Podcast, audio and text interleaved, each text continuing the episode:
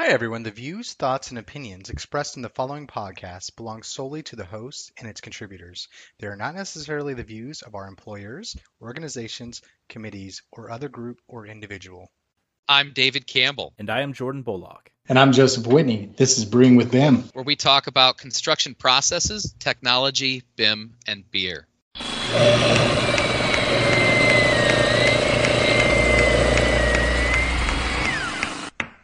Well, hey everyone, welcome back to another episode of Brewing with BIM. As always, I'm Joe Whitney, and with me today is uh, Jordan Bullock. Uh, Dave Campbell couldn't join us. What's going on, Jordan? Hey, Joey. Pretty good. How are you? Doing well, sir. Doing well.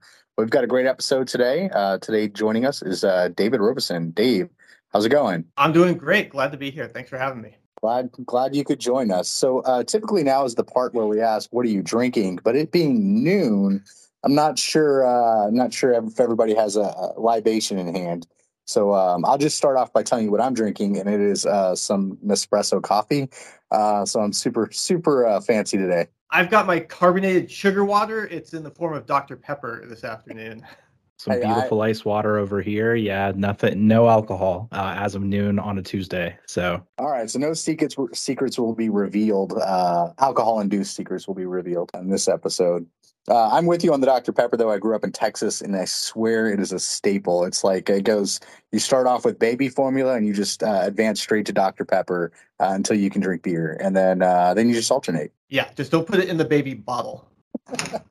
Uh, so, David, thanks for joining us. Uh, you are a part of a cool company that does something uh, so much differently than what we're used to. Like we're talking with companies that um, you know are doing BIM, but you guys have a plugin that enables people to actually get their job done in BIM. Because you know we always talk about BIM, BIM and this context being the tool uh, the tool that we use is Revit, not not uh, mixing up BIM and and Revit, but the tool that we're talking about is Revit to complete the BIM task, and um, it- it it seems lacking, uh, for, especially for the MEP um, side of things. Like you can't do all things, you can do some things, and then that's where companies like you come in and facilitate, you know, the actual production side, the actual work side that needs to happen, but allowing us to do it in, in programs like AutoCAD and Revit.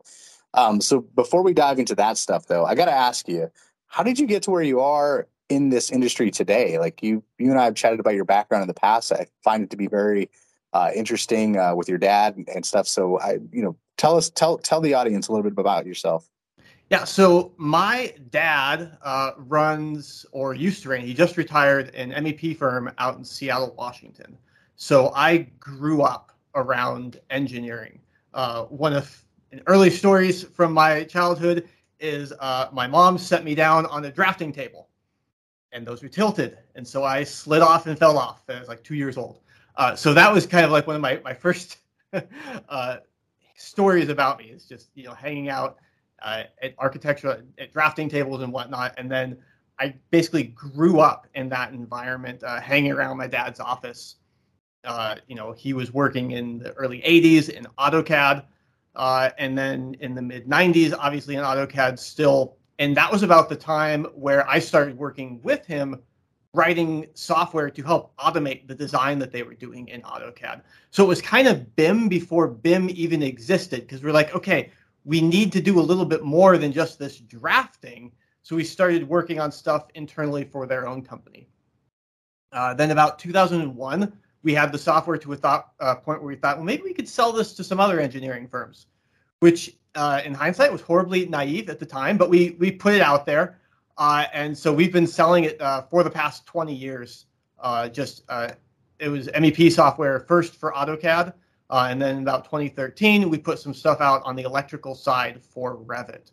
So we're very much focused on you know being a, a developer to allow the MEP engineers and right now specifically the electrical engineers to do their work in BIM. That at, at the core of it is is uh, what we all need. Be, you being from the your dad rather being in the Pacific Northwest, I'm sure we've crossed paths at some time. Uh, I lived there for six or seven years, uh, mostly down in Portland, Oregon, but uh, we had offices up in Kent, so I was up there quite a bit Yeah. in the Seattle area. I had my first like um, real, you know, takeoff in BIM, like my first real uh, advancement in BIM, any any like real great strides were in the Pacific Northwest, who seemed to be like anybody who could spell BIM was going to make a six figures, and you know it was it was it was a cool environment to kind of grow up in. And then as you get across the rest of the country and you start running into people who um, who are just now getting to that level where they're starting to adopt BIM. Um, and then they're asking, well, hey, how can we do this? It's so limited, or, or we haven't found a tool to do this for it.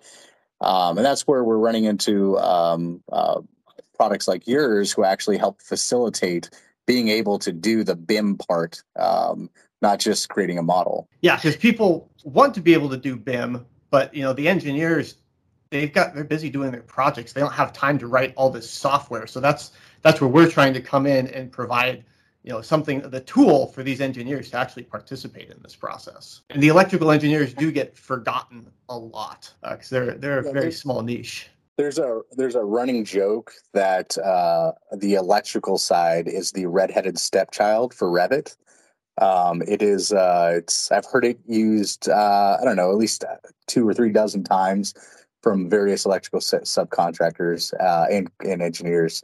Uh, Revit just um, they they weren't they weren't it wasn't developed with them in mind. Rather, the mechanical you know they mechanical and uh, piping you know wet side and dry side they seem to be the most vocal and had the easiest adoption with um, at least for clash detection. But when it came to actually spooling and engineering side of things, it just uh, it, it's still still catching up, and and it might be a while before Revit even uh, addresses any of the uh, electrical side. The the reason for that, I think, is that at its core, BIM is really a 3D model. Um, and some people get offended when I say that. I actually offended an Autodesk guy once when I had that discussion uh, back in the early 2000s. When I said, "Well, BIM's just 3D," he's like, "No, no, it's not." And it, it really at the core is you're talking about collision detection and, and the construction side, and that's all very 3D. So that's why things like the mechanical side get handled well because you can see a duct and that kind of has some dimensionality to it. So the people who are doing the, the Revit development, they kind of understand how ductwork works. But you get to the electrical side, and like the least possibly interesting thing for an electrical engineer is that anything 3D. He doesn't care about the size of his panels or the size of their conduits. They're small. They're not really going to get in the way. There's so much other stuff electrically that matters, but it's not 3D. So it gets yeah, conduit only matters for for ordering and for prefabrication. Yeah. As far as the as far as like the actual, you know, why an electrician is electrician, the the system stuff, like that's, you know, the system analysis, that stuff's the huge part.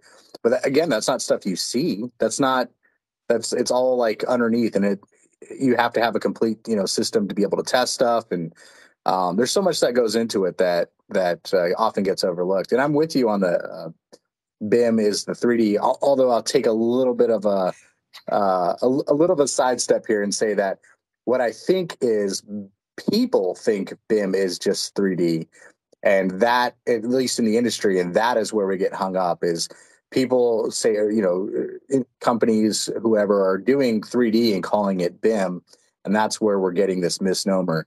Uh, BIM is actually all about the information in the model, but we get, you know, hung up on the well, the dimensions are information, and therefore, you know, the geometry is information. So therefore, um, we're doing BIM if we're just doing, you know, basic 3D. To to kind of push that point on the electrical side, you could do electrical BIM without doing any 3D Oh, one hundred percent. Yeah. So that yeah. that's where it, it's because really, you know, when we think about BIM, there's always the, the 3D conversation, but there's this whole portion where you could do that's not 3D at all.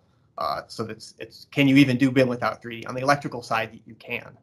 Yeah, Jordan, I'll let you weigh in here since you have the uh, more of the experience on the uh, the engineering side of things. But um, have you ever modeled a system, or at least inputted uh, electrical information into a system without having had a, a model to attach or an element to attach it to? I, I was going to say, uh, my experience, um, again, just to reiterate for anyone that uh, is just kind of catching up within the episode. So, David Robison's uh, the president of a company called Design Master, and their plugins are both for AutoCAD and Revit. And within those, I've actually used Design Master more for the Revit side on the electrical calcs. And, you know, David, what he's saying is 100% correct. It, it's like everything you're doing within like a Revit software on the electrical side is almost identical replication within the Autodesk, where uh, David's plugin is able to kind of come in and help out. It, it really ties in all that electrical information that would be within a BIM model, uh, within really a 2D platform. And the ability within engineering to kind of do that, just like Dave was saying, you know, Revit, it, it, ties electrical systems together, but it doesn't really showcase all the little parts and pieces within the model like it does within, you know, a plumbing system or a mechanical system. Just like we're kind of talking about, you know, the ductwork, the piping, all of those have three dimensional things. And within electrical, yes, you can run conduit or something, but a lot of the building electrical systems just, you know, loads, calculations, running pieces and parts across the board. And most contractors will just be like, ah, we can throw some wiring in the wall or something, run wiring systems kind of wherever. But but really being able to fit that into a BIM model is not only important for coordination, but tying all that information together, starting off, at least where we're at right now within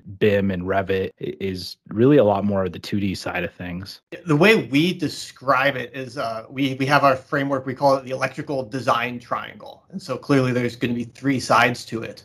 Uh, you've got the construction documents. That's kind of all your, your 2D stuff, or, or you know, it's really the Revit model. Um, but then you've got in for electrical this single line diagram, and that's just the the connections between all those panels. And then you've got the calculations where actually you know sizing wires and doing fault and voltage drop calculations. And the first thing you do is that single line diagram where you're saying I've got a panel and it's connected to a transformer, and maybe I've got you know, I know I'm going to have some mechanical equipment, so there's an air handler, but you don't even have a building yet. You don't have an electrical room to place any of that stuff but the engineer is starting to think through all those things and so they have to start building that uh, so we're trying to put together a model where you can start building that single line without even having a model yet for your your uh, uh, for your building. And it's already within your software. It already starts tying together the calculations and loads does it not? Yes. So uh, we and in terms of those three sides the, the loads are handled by revit. So that little portion is handled by revit. But then the wire sizing and the, the voltage drop analysis, we do that in our software. And we have a, a, a system for actually doing that single line diagram, laying out those panels in a drafting view. And then we kind of put the, because Revit, you know, they really want to know like, is this panel matte or a glossy finish? And you're like, I don't know, it's just a panel. So you have to put in a, the 3D panel somewhere. So we kind of hide it in the background. We kind of lay them out as you're doing your single line, knowing that you're going to go back and place them in the, the, the, 3D model later, but they have to be in there. So we let you put that single line diagram together and then kind of build in the background what's going on in Revit, but trying to, to, to let you do that without having to think about all that 3D modeling. Yeah, that's interesting because I, I didn't really think about that. Because whenever you're whenever you're working in AutoCAD, at least from my experience, you're you're placing the data and attributes all at once, and then you're kind of being able to like you're saying, you know, reverse engineer that into your single line diagram, into your panel schedules, uh, etc. But Revit requiring that panel information, you know, at the beginning, if you want to start with the line diagram, seeing where everything's actually going to be wired, because you almost have to run your calcs first within an electrical schedule and paneling, and then actually placing that data, that that panel within Revit, just because of the requirements, you know, that that's a complicated reverse engineering process within your software that not a lot of people probably think of as they're as they're building these add-ins and attributes and things like that. Yeah, that's where you need someone who's really focused on what the electrical engineers are doing because what they're kind of, you know, each discipline's in its own separate little world. And so you need someone who's very focused on the electrical engineers. Um, and it's hard, Autodesk, multi-billion company, multi-billion dollar company, to really focus on this very small niche in the in the elect in the construction industry. The, electrical engineers are a very small portion of the fee. They're not really, you know, they don't really get served just because they're so small. Uh, and so, as a smaller company, we can be hyper focused on what they need. Yeah, that's excellent. So you kind of gave a history of kind of working with your dad and coming up in the industry, and then started building uh, tool sets for his specific company. What's your background? Is it in uh, you know software development? Is it in engineering? Was this just kind of a passion project that you eventually started getting into, or how did that all come together? so I grew up in the '90s playing computer games. I was like, you know what I want to do when I grow up? I want to write computer games. Turns out that's a pretty competitive space to get into. Uh, but I started writing software. So I actually did get a degree in computer science. So that's my background. It's like, I'm going to write some sort of software. And I was writing software for my dad's company. I was like, well, I could go write for somebody else, or I could take what I have and start selling this. So uh, I, I, grew up knowing knowing that I wanted to do software development some sort of how, and I had this this tool that I'd been developing. Uh, so we, we decided to take that out. So that that's I don't have a background in engineering uh, specifically, though I've done enough in engineering over the last 20 years uh, that I, I, I, understand all the calculations because we're I'm, I'm doing a large part portion of the development uh, writing those calculations. Yeah. So uh, with your you know, going back to school and getting, uh, you know, learning code, programming, whatnot. I feel like maybe you probably have an interesting take on what's going on, you know, nowadays with the new low code, no code environments. And, you know, people are starting to find their you know maybe they've got one small prog- problem and they're they're just unable to do it themselves. Like what's your thought and experiences working with you know these various you know apis whether revit autocad or whatnot as well as I'm not sure if you've experienced any dynamo fumbles like we have. Um, and then also to take that a little bit further we're like just scratching the surface now with chat gpt's integration with revit curious if you had any thoughts or input on on any of that sort of stuff well thinking about like the low code and the no code um going back to AutoCAD when it was first coming out, one of the reasons it was so successful was because it had Lisp as that scripting language. Um, and actually, our AutoCAD software is like 90% written in AutoLisp. Um, so the low code and the no code is just kind of, I, I, feel like it's a continuation of that. The Dynamo scripting is the same sort of thing. It's a way for people to get in there. And particularly like my customers, they're electrical engineers. They're all really sharp guys, and they've probably done some coding in college. They they know what they're doing, so they can get in there and they can start scripting. Uh, so those tools are great for letting people do, uh, you know, the scripting that they need for their specific uh, challenges, whatever their company is doing. Um, it's hard to then take it and make that kind of a universal thing. Uh, but for something that, that you're just using on your own, those low code and the no code and, and all the scripting languages are, are great tools for that. Uh, it's really how we started. Um, and, you know, we see people doing it. And that's really how you can be, you know, the most productive in Revit or AutoCAD. Uh, regarding Chat GPT, uh, again, I have a computer science background. And uh, so I, I, did a little bit of AI, but this was, you know, 20 years ago. Um, it's interesting. A lot of what they're doing is essentially what we learned 20 years ago. We just have larger data sets and better computers to run it on.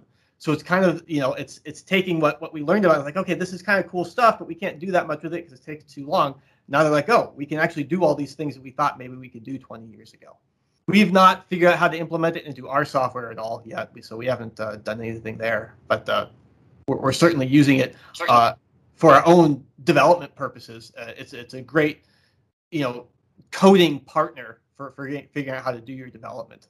Yeah, I think our examples have been primarily like, hey, how do I write a Dynamo script to do this? Like, you know, it's it's it's just um so like uh, my mindset is I will always find the easiest way to get something done. Call it lazy, call it what you want, but I wanted to uh, automate things that I can, and and uh, um, Chat GPT kind of allows you to you know do what you're already doing, but like, you know, if you're using Dynamo, allows you to continue to use Dynamo, but uh, allows you to just do it, you know, more easily without actually having to type and write all the code yourself, copy and paste, maybe run it through a compiler, edit it, whatnot. But uh, that's it. Um, as far as the the you know AI hasn't really changed thing. I, I'm kind of in the same same boat. I think we've had the underpinnings, the algorithms obviously changed. The you know the the the science has has been you know pretty much constant. It's just been the advancements uh, in the technology all along the way, whether that's better uh, um, algorithms um, and you know things like quantum computing and all this stuff really really allow us to analyze large data sets um, for whether it's predictive analytics, uh, learning, whatnot. But that's that's how we get to the part um, that allows us to actually develop a real AI uh, chat gpt i think in my mind is quite interesting because it's learning from so many people at once, which is kind of cool. Yeah, and don't feel bad about using it for your coding because the professional developers are doing that too. I mean, now that we have it, I need to look up a Revit API. You know, I'm working in C sharp and, and the, the .NET API, not in Dynamo, but exact same thing. Hey, I need to do this thing and with for my for my software. Okay, how, where's how's this API work? And then it'll point me in the right direction. I can then implement it in the Yeah, software. my my biggest issue with it is I'm still asking it Google type questions uh, instead of you know treating it like it like it's smarter than me. Um, Bard though is an interesting one. Uh, apparently, it's it's got a pretty uh, robust coding engine behind it that allows you to like it understands coding a lot better than than ChatGPT is what people are telling me, uh, which would make sense. It's Google, but uh, yeah, not not really sure how to use that one yet. Um, no, sorry, man. I didn't want to dive off in a tangent. Just this is like the the very interesting parts of uh, of what's going on today.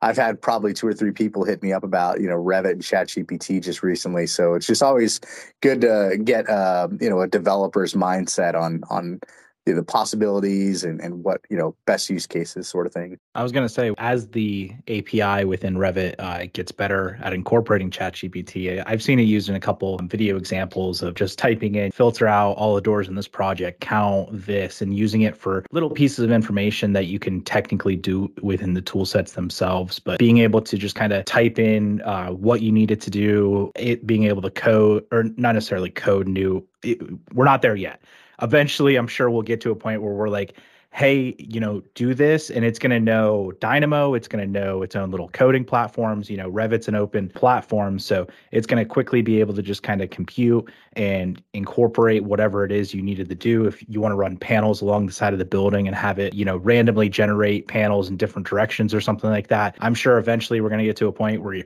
you type something in it generates a dynamo script for that it's able to do it all itself within a few minutes and really taking that to the next level. I mean joey we're only a few months here out before i just kind of strap on one of those vr headsets and have a revit model and just you know type to text to all my chat gpt information. It's it's building revit models in front of my eyes. Super excited about the technology that's coming out. And do you have any thoughts dave or joey on kind of that side of things as far as like getting into vr using chat gpt technology really anything with the open source platform and kind of where we're heading? Well, on the electrical side, again, VR is not going to be the interesting thing. Uh, but where I see the the AI being valuable is eventually having it do a lot of the the kind of rote layout of stuff. Like, hey, I need light fixtures. Okay, right now you have to have a designer go through and place all your light fixtures in all your rooms, and then you got to circuit them up. You could probably have an AI doing that and say, hey, throw in light fixtures. I want two by fours everywhere, and then circuit them to some panels and make sure you don't overload any of the circuits. Uh, and that would be where AI could actually just go out and do that layout for you, and then you can go back and check and make sure that it's something reasonable. Yeah, tie in your photometrics, um, you know, for lighting and whatnot, and you know your requirements for that space, and it pulls up all the all the um, you know various uh, uh, pieces that meet that um, those specs for your for your uh, lumens or whatnot, um, foot candle level, what whatever it is. I'm I'm very green when it comes to the lighting side. So Those uh, are all the right words. Okay. um, yeah, I mean, like, imagine like throwing that in there, having it specify, it pulls up a list of all the you know things that meet that design criteria. Yeah, and even something like the single line diagram, where right now you kind of have to draft that out yourself. We've got some stuff to generate it for you. But if you could say, okay, here's my layout, I'm going to kind of build a tree. You go draft this for me. You put it on the, the drawing for me and, and lay these things out. Uh, but that's starting to, again, getting into more like the image manipulation uh, portion, not just text stuff. Uh, but there, there's definitely, I, I see potential there uh, for, for the AI being valuable.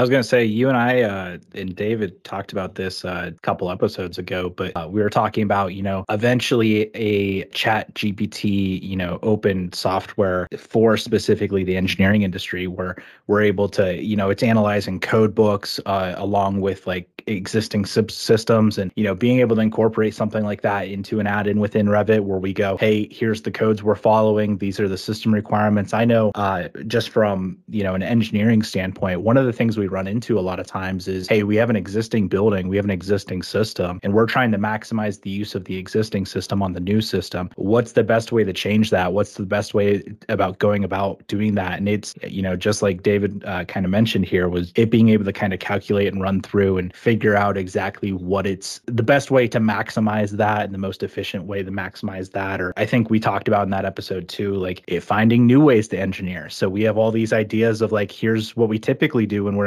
we're engineering things. You know, we're only a few steps away from it accidentally engineering a completely new product or new system uh, that's maximizing things that we're not even thinking of right now. Super exciting time. Yeah, the crazy thing is all that data is already available. I mean, it's just being able to come through it in, in, in a meaningful amount of time, right? Uh, you know, if it's three weeks, you know, uh, to save us very minimal stuff, it's like it's not worth it. It's not cost effective, or maybe three months, probably a better example. But if it does it in minutes, you know, like an AI platform could do using elastic computing or quantum computing or wh- what have you, it allows us to um, make it very cost effective and time effective essentially. Sorry man i feel like we forced you into an ai conversation just because it's it's uh you know again it's something that every conversation right now turns into an ai conversation eventually. So I, you know i'm going through and i'm looking at um, different functionality of your software your plugin.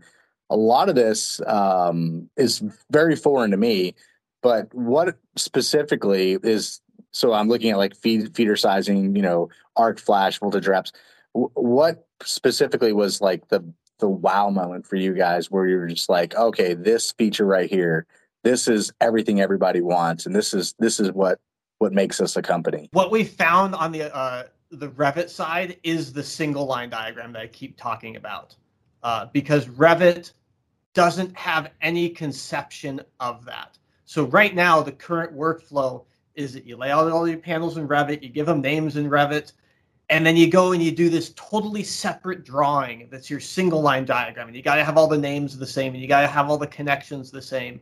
And you've got two completely different models. So the idea of this single building model, it's like, well, we got this two building model. And so any change you make in one, you have to go back and make in the other. And the single line diagram is really how the engineer's thinking about it. And then obviously the Revit model is important but that's not where they're thinking. So they've got these two models that they're constantly having to to maintain and, and keep synchronized. And so either it's you know this huge synchronization challenge, or it's change orders when you make a mistake and you don't actually get it updated in one or the other. So the single line diagram is really what people are looking for. And then we add these other things on top. And like, oh, I didn't even know I wanted that because that was just so far removed from what Revit could even potentially offer us. So the idea, like you mentioned, some of the things there, like doing an arc flash calculation, uh, no one's even thinking about doing that in Revit because there are so many steps to even get there from where Revit is just out of the box. And arc flash, if, if you're curious what that is, that's uh, a calculation where when you're working on the building live and it's it's powered up, uh, if something goes wrong and essentially you you you get an arc, which is a, a current going between two parts, it eventually it's an explosion. How much safety gear do you need to be wearing uh, so that you survive with second degree burns after that? is essentially what that's calculating, and they put a sticker on there telling you what to do.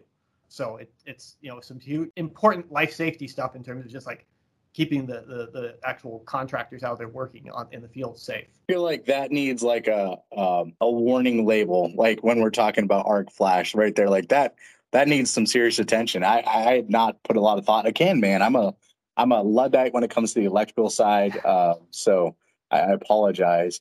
Um, if it's not you know big sexy uh, geometry that I can manipulate, it's hard for me to conceptualize. But being the uh, electrical side, like I grasp electrical single line diagrams and one you know uh, was a riser diagram yep. um, because of AutoCAD electrical, you know, way back in the day, um, which it's still around, but it's like just part of the AutoCAD tool set. I think like nobody.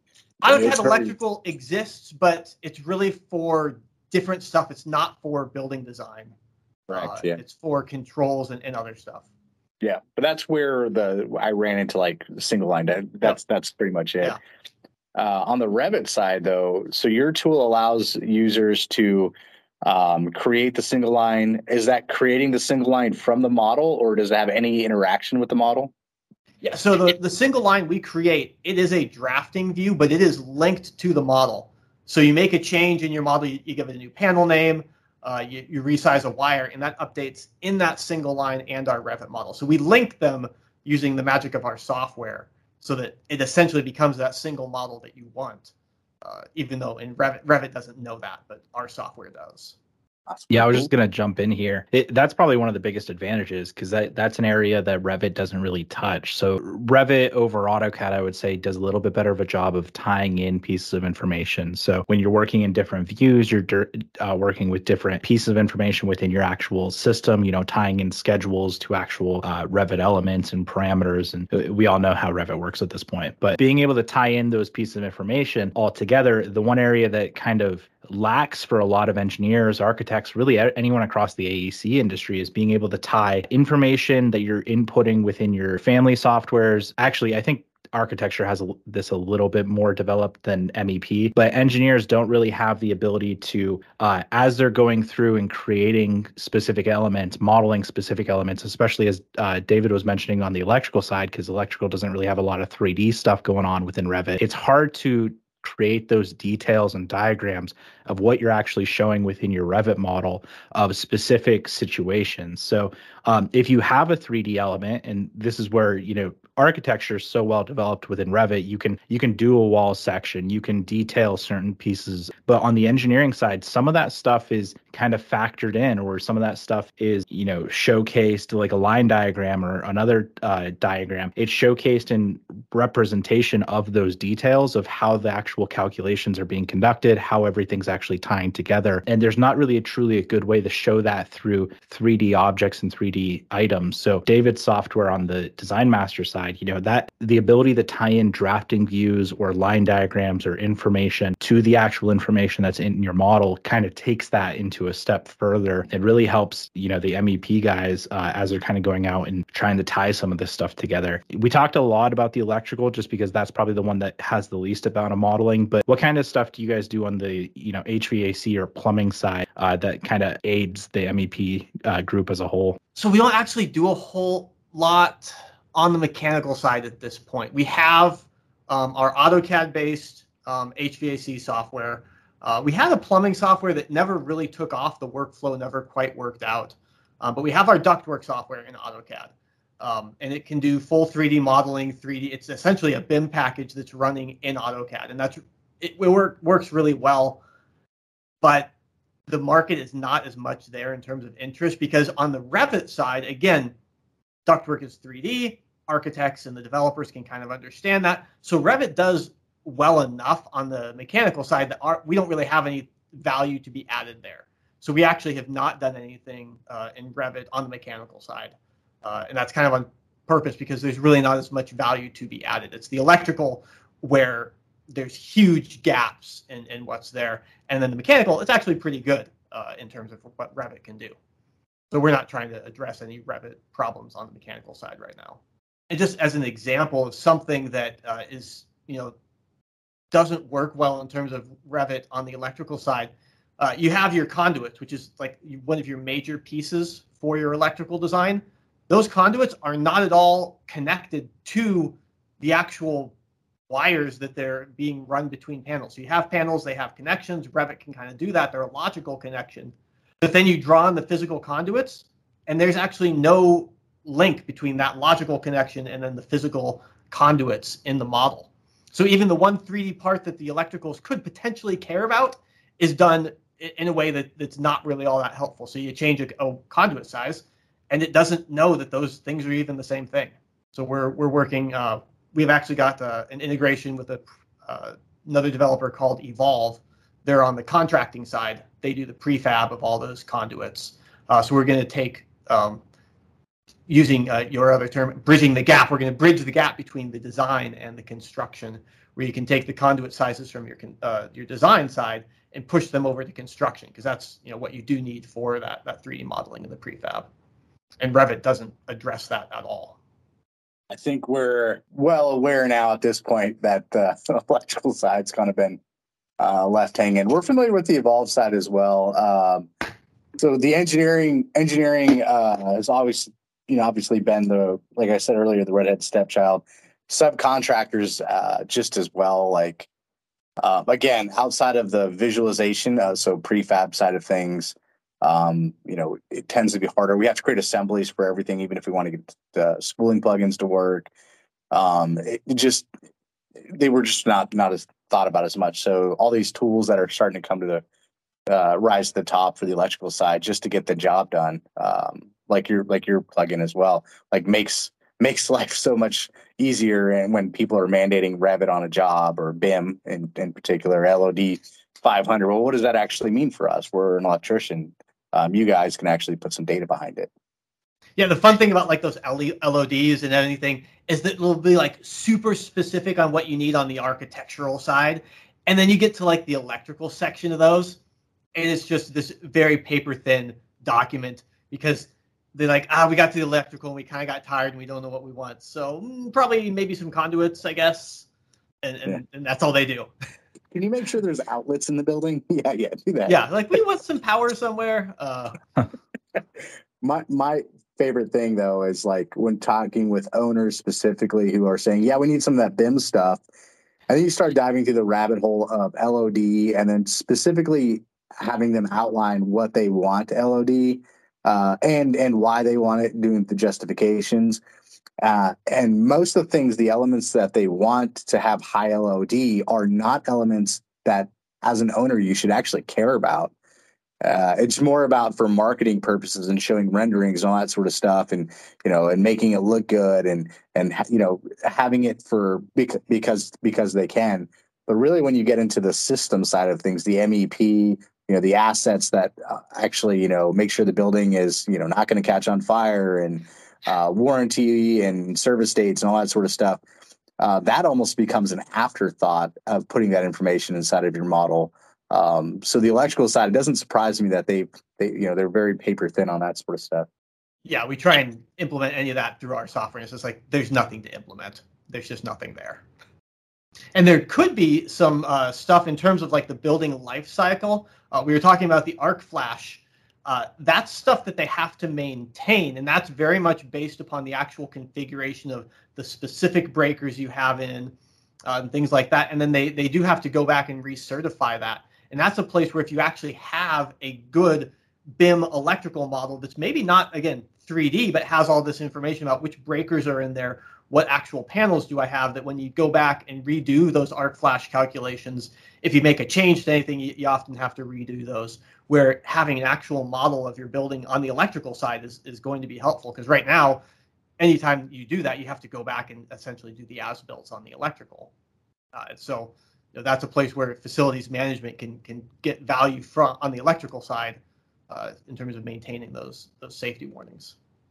Yeah, that's a I mean, that's a, a great idea. Obviously, we're always pushing for um, uh, models, 3D models uh, for life cycle management uh, for for a project. You know, the overall cost of a building um, extends way beyond the actual initial building. It's the life of the building itself is where the majority of the cost goes, and people don't realize that. But w- with that, though, like, where does that data live? Do you just leave it in your in your model and you know hope that you know 20 years from now when people are going back to it that revit's still a thing.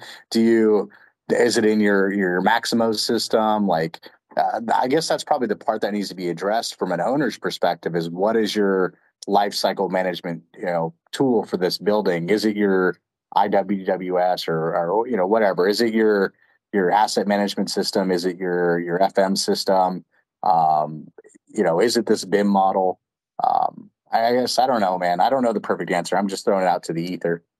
Yeah, it is a, a problem because you got to have something. Okay, what's going to last the length of this building? I need software that's going to be here in 20 years. Um, I, I, feel like Revit might have the chance to do that. You know, looking back at the history, again, starting in the mid 90s, you had Softdesk, which Autodesk bought out, and then they made AutoCAD architecture, and then they replaced that with Revit. There was all of this flux in the mid 90s and the early 2000s it's settled down. They appear to have kind of, you know, stuck with Revit. Um, and if we could keep Revit moving forward, it's something that in 20 years maybe you would be able to go back and look at your model still. You'll just take a little while to actually open up that model in the current version of Revit while you wait for it to update. Yeah, I, I, I'm with you. I believe Revit's going to be around for a while, and AutoCAD in its uh, current state or or or even a future state is still going to be around in some form, regardless. Just because uh, a lot of people don't realize this, AutoCAD is still the most sold Autodesk application. Uh, bar none, it is still the most used, most sold uh, piece of software that Autodesk has in its arsenal. Uh, Revit has gained a lot of mainstream attraction over the past, uh, I don't know, 10, 15 years um, maybe 20, 25 years, uh, more in the last 10 years, I imagine, for commercial and industrial healthcare, you know, type projects. Um, have yet to be consistent in breaking the barrier for residential. Starting to see, you know, a lot of multifamily mixed use adopt it, um, but but you know, it's starting to trend there, right? And I think in order for Autodesk to come in and or somebody else to come in and flip it on its head and you know introduce new software, um, it's got to be revolutionary in, in, in a lot of things. It has to. Uh, what Autodesk did with Revit was, uh, we were Revit technologies. What rather what they did was very smart. They focused on the architectural side, the document management or the document creation side of it. Right. Um, yes, there's design data becoming, but the the documents they actually get created as you're modeling, so it, it makes sense. It was a a pretty smart um, you know tool, and seeing it progress over these past you know multiple decades uh, and branch into the other the other uh, uh, you know trades and industries that are associated with the AEC you know become revolutionary. It's it's uh, as as revit gets smarter with the tools and the way that people interact with it the more use cases that we'll get out of it. That said i do foresee like some of the legacy products like civil 3d or something like that. Like i pray to god that they get replaced with something more intuitive with a cleaner ui like revit. Yeah, I don't want to see Revit replaced because if it was replaced, it would be replaced with something starting on the architectural side and then be another 20 years before you get to the single line diagrams and on the electrical side again. The fact that Revit's been stable ish for 20 years means that we can finally have these tools for the these smaller niches actually being built uh, and actually have time to, to get their development. Because again, we've been doing our stuff for 10 years uh, and so it's taken 10 years to get to a point where we have some stuff that's really starting to be pretty powerful on the electrical side. Developing software can take time.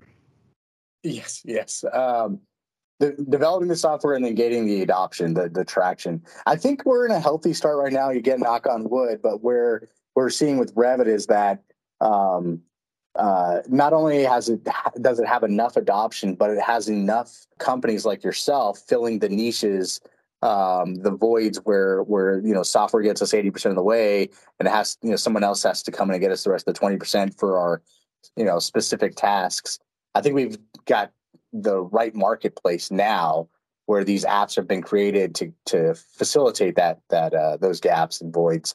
Um, so i feel like yeah we're in a and again knock on wood we're in a, a pretty safe place for revit as far as adoption. I think we've covered every topic in the world at this point. Yeah, I was gonna say we can go anywhere, but uh, yeah, yeah. I, alcohol makes the uh, conversation flow a little bit easier sometimes. But I was just gonna say we get drunk and share secrets. That's probably the the key there. David uh, Robison, thank you so much for joining us today uh, in showcasing your company, Design Master. If you want to do a quick uh, shout out, kind of let people know where to find you, where to find your company, um, and anything else you may want to add here at the end. Yeah, it's been my pleasure. I've really enjoyed this. Our website is designmaster.biz. You can learn more about our software there. Uh, we run a webinar every month talking about how to create your single line diagrams in Revit. Obviously, we talk about our software, but we talk about the other best practices as well. So, for any electrical engineers, if you do want to see kind of our design philosophies and what we've learned from talking with other engineers, uh, we have that webinar available, and that's on designmaster.biz. Awesome. Thank you very much, David. For those of you that are listening, we'll uh, throw a link to the uh, website in our description. Thank you, David. It was great having you. Uh, good luck with everything, and uh, hopefully we can have you back on and have some alcohol that time. It won't be a Tuesday at noon uh, that we're meeting up here. And uh, once again, thank you for joining us. Like and subscribe and follow along if you haven't already. And thank you all. Uh, have a great rest of your day.